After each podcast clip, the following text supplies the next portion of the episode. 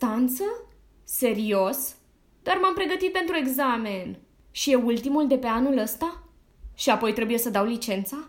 Și mai am doar o șansă. Îl mai pot da doar o singură dată. Dacă nu-l iau, înseamnă că nu mai pot da licența, deci nu voi mai termina facultatea. E imposibil, nu sunt pregătită să-l mai dau încă o dată. Nu voi fi în stare să-l iau. Deci nu voi trece examenul și nu voi termina facultatea. Și dacă se va întâmpla asta, nu voi reuși să-mi găsesc un job. Cine angajează persoane care nu sunt în stare să-și termine facultatea? Nu voi avea niciodată un salariu.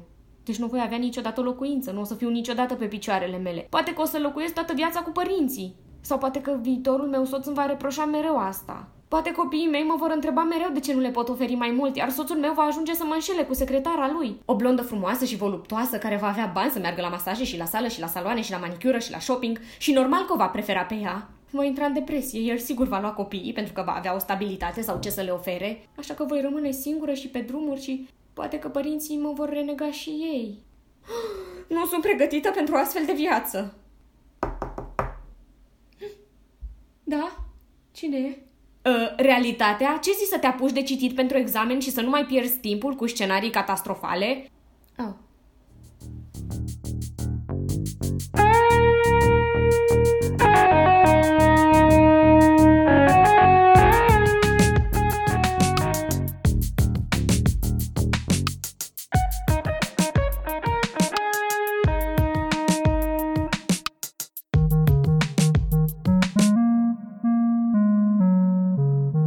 Bună, sunt Ale, iar în caseta de astăzi povestim despre anxietatea generalizată. Ce simt persoanele care suferă de o astfel de tulburare, cum se dezvoltă și care sunt costurile ei, dar și ce putem face ca prim pas când ne confruntăm cu ea și cum putem diminua îngrijorările. Asta înainte de a apela la un specialist, lucru recomandat în astfel de cazuri. Dacă vă plac casetele, m-ar super bucura dacă v-ați abona. Găsiți în ritmul meu pe Instagram, SoundCloud și pe YouTube. Casetele colorate, pe care le vedeți în fiecare episod, sunt meșterite de Teodora Tudosie, iar muzica, pe care o auziți în timpul episoadelor, este creată de David Luncă.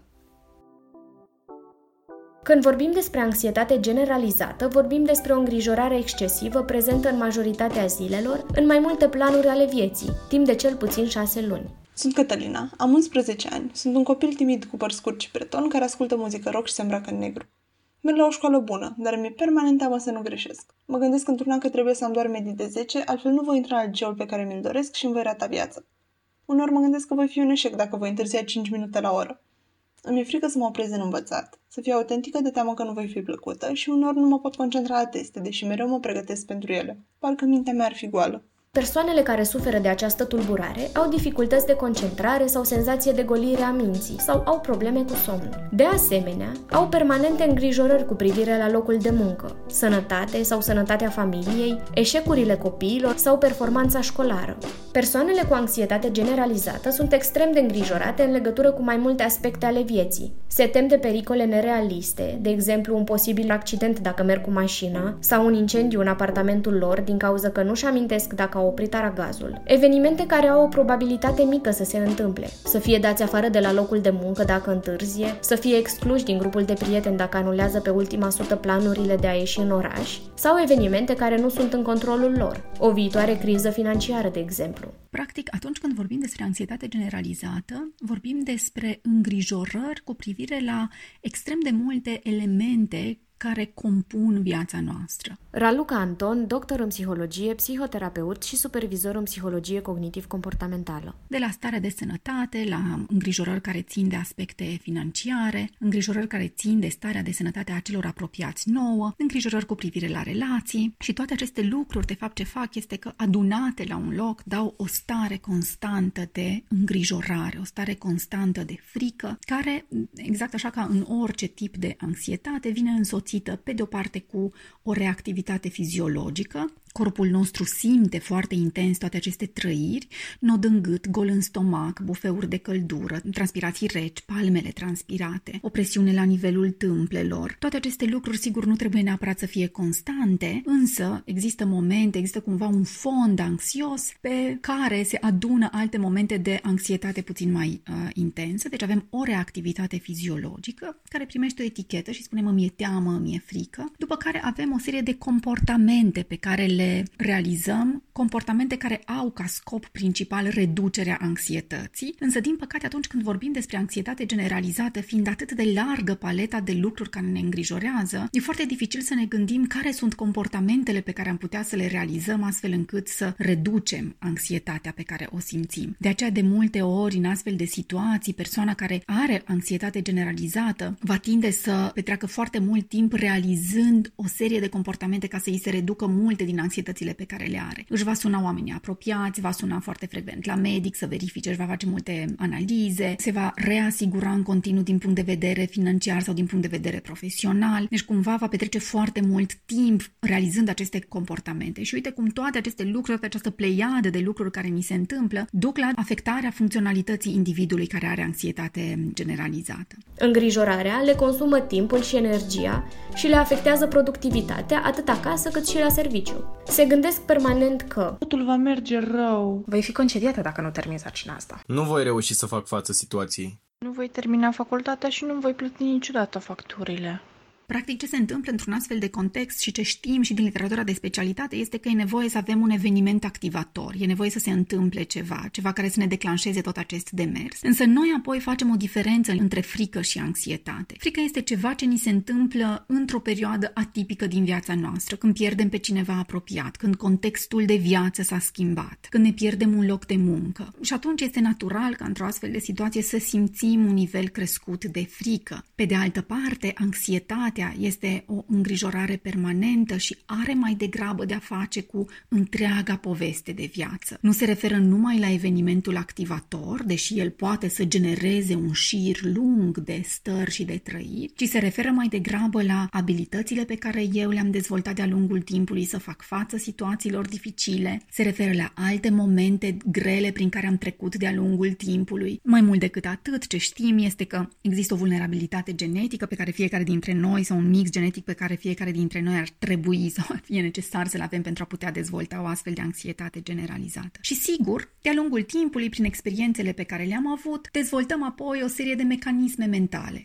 Aceste mecanisme mentale vin cu scopul de a interpreta și de a înțelege ce ni se întâmplă, pe de altă parte vin cu scopul de a genera soluții în legătură cu această situație. Dacă este să ne gândim la anxietate, unul dintre mecanismele cognitive pe care le întâlnim frecvent se numește inferențe. Practic, creierul nostru stă și face foarte multe predicții cu privire la viitor, încercând să găsească soluții pentru toate acele contexte periculoase care s-ar putea întâmpla. De foarte multe ori, în momentul în care facem asta, ne crește nivelul de anxietate în timpul prezent, însă, din păcate, nu putem rezolva problemele din viitor pe care ni le imaginăm, motiv pentru care creierul s-ar putea ca în multe astfel de situații să simtă că este legat la mâini, adică tu îmi dai o problemă pe care trebuie să o rezolv, dar pe de altă parte eu nu am ce să rezolv în acest moment. Consumăm foarte multe resurse, costurile sunt foarte mari pentru un beneficiu care pe termen lung, din păcate, nu vine sau este foarte mic.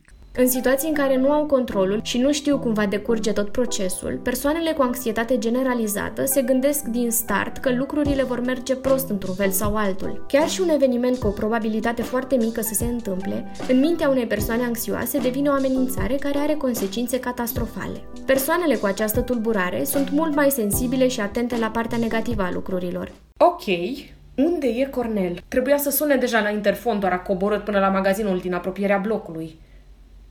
Oare i s-a întâmplat ceva? De ce nu răspunde la telefon? L-am sunat deja de peste 5 ori. Dacă a pățit ceva. Doamne, ce mă îngrijorează!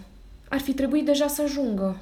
De cele mai multe ori, persoanele care suferă de anxietate generalizată recurg la evitare, încearcă să prevină pe cât posibil eventuale amenințări sau activități în care pot apărea pericole, ori la un control sau o verificare exagerată. Persoanele care suferă de anxietate generalizată își doresc să dețină mereu controlul, să se asigure că lucrurile se întâmplă așa cum le-au planificat, pentru că în caz contrar, ceva rău se poate întâmpla. Liniștea care urmează după aceste asigurări durează puțin însă. Persoana îngrijorată va tinde să verifice în permanență dacă situația este în controlul ei. Aceste tendințe de control și evitare nu fac decât să mențină stările anxioase. Pentru început ne uităm la contextul prezent. Ne uităm să vedem care dintre lucrurile prin care noi trecem pot să fie atât sau sunt atât de periculoase și cum putem să le gestionăm pe fiecare dintre ele. Însă exact așa cum spuneam și mai devreme, într-un context de anxietate generalizată este extrem de important să integrăm în intervenția noastră întreaga poveste de viață. Corpul nostru are memorie, corpul nostru ține minte aceste stări și nu face decât să le reproducă pe măsură ce trece timpul, sigur în relație cu activatori diferiți, în relație cu contexte diferite de viață. Un element extrem de important după identificarea și construirea unei narațiuni cu privire la momentul prezent, ce mi se întâmplă acum, de eu simt această anxietate, e important să învățăm să construim o narațiune cu privire la istoria de viața a noastră. Da? Trebuie să vedem de unde venim, care este povestea noastră, care sunt alte momente de-a lungul timpului în care eu am trăit aceleași emoții și, de fapt, unde s-a instalat această frică și acest pericol cu privire la absolut orice mi s-ar putea întâmpla. Experiența profesională îmi spune că cel mai probabil anxietatea generalizată nu își are rădăcinile în momentul prezent, ci mai degrabă își are rădăcinile în trecutul persoanei care simte anxietate generalizată și cel mai probabil s-a construit pe măsură ce timpul a trecut. Cel mai probabil s-a construit pe măsură ce experiențele dificile de viață au apărut, pe măsură ce ne-am dat seama că poate nu avem suficient de multe resurse să gestionăm aceste situații, că poate nu e nimeni acolo să mă ajute în legătură cu ceea ce se întâmplă, motiv pentru care de multe ori poate am simțit că sunt legat la mâini, că nu am cum să gestionez toată această poveste și mai mult decât atât nu simt că este cineva acolo care să vină să îmi țină spatele în cazul în care s-ar putea să cad. Sunt Cătălina, am 18 ani și astăzi am aflat ce înseamnă un atac de panică. Am căutat pe Google după ce nu am reușit să trimit un articol la timp. Vedeam cum limbile ceasului se mișcă și eu nu reușesc să termin ce am de făcut. M-am ghiumit în colțul camerei și am încercat să respir, dar nu puteam să aud decât bătăile inimii mele. Din ce în ce mai tare, din ce în ce mai sacadat, mă durea capul și privirea mi se încețoșase.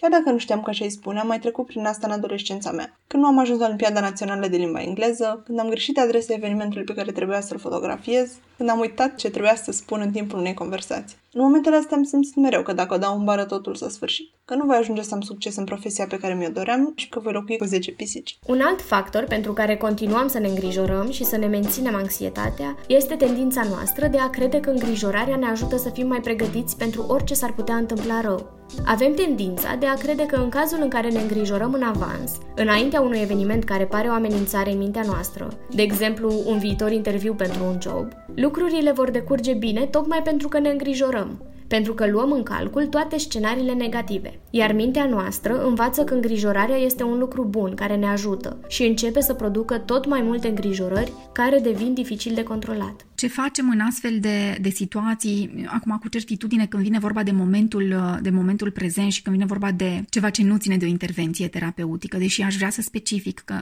în anxietate generalizată intervenția este de lungă durată. Literatura de specialitate ne spune că undeva este nevoie de minim 20 de ședințe de psihoterapie, pentru ca acel client să spună că reușește să integreze toată această anxietate în povestea de viață. Ce putem încerca să facem în această perioadă este să ne uităm la tot ce înseamnă experiența pe care noi o trăim, să ne uităm un pic mai mult la corp și la ce ne transmite el. De cele mai multe ori ne privim corpul ca pe ceva dispensabil cumva sau pe ceva care ne poartă dintr-o parte într-alta și nu ne uităm la faptul că el este cel care ne transmite multe mesaje în momentul în care simțim o emoție intensă. E important să ne uităm apoi cu ce legăm această reactivitate fiziologică, de unde vine povestea asta a vieții mele și mai mult decât atât să-mi dau seama care sunt comportamentele pe care le realizez acum, care mă ajută, dar care sunt comportamentele pe care le realizez și care de fapt vin cu un cost mult mai mare în momentul prezent. M-aș uita doar la aceste tehnici când vine vorba de o intervenție pe care aș putea să o fac acasă, da? Deci focusul pe corp și pe comportamente și poate sigur dacă avem disponibilitate și avem resurse și avem acest exercițiu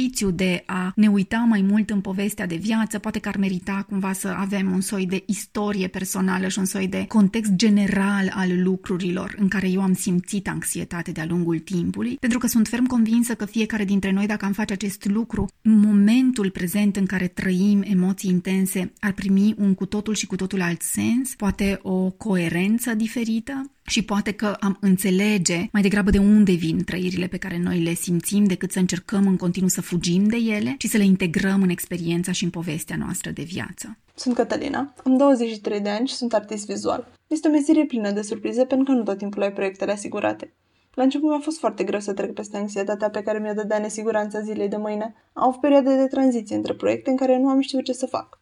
Parcă totul se învârtea cu mine. Nu lucram constant și asta mă făcea să mă ascund iar în colțul camerei și să plâng. Dar este în regulă. Toate fricile mele, mai ales cele proiectate în viitorul apropiat, nu s-au materializat niciodată. Am învățat că vocea din capul meu este tot a mea și o pot controla. Îmi spun că anxietatea nu trebuie să fie cu mine constant, dar că nu trebuie nici să o împing într-un colțișor întunecat al minții mele. Învăț să accept că face parte din mine.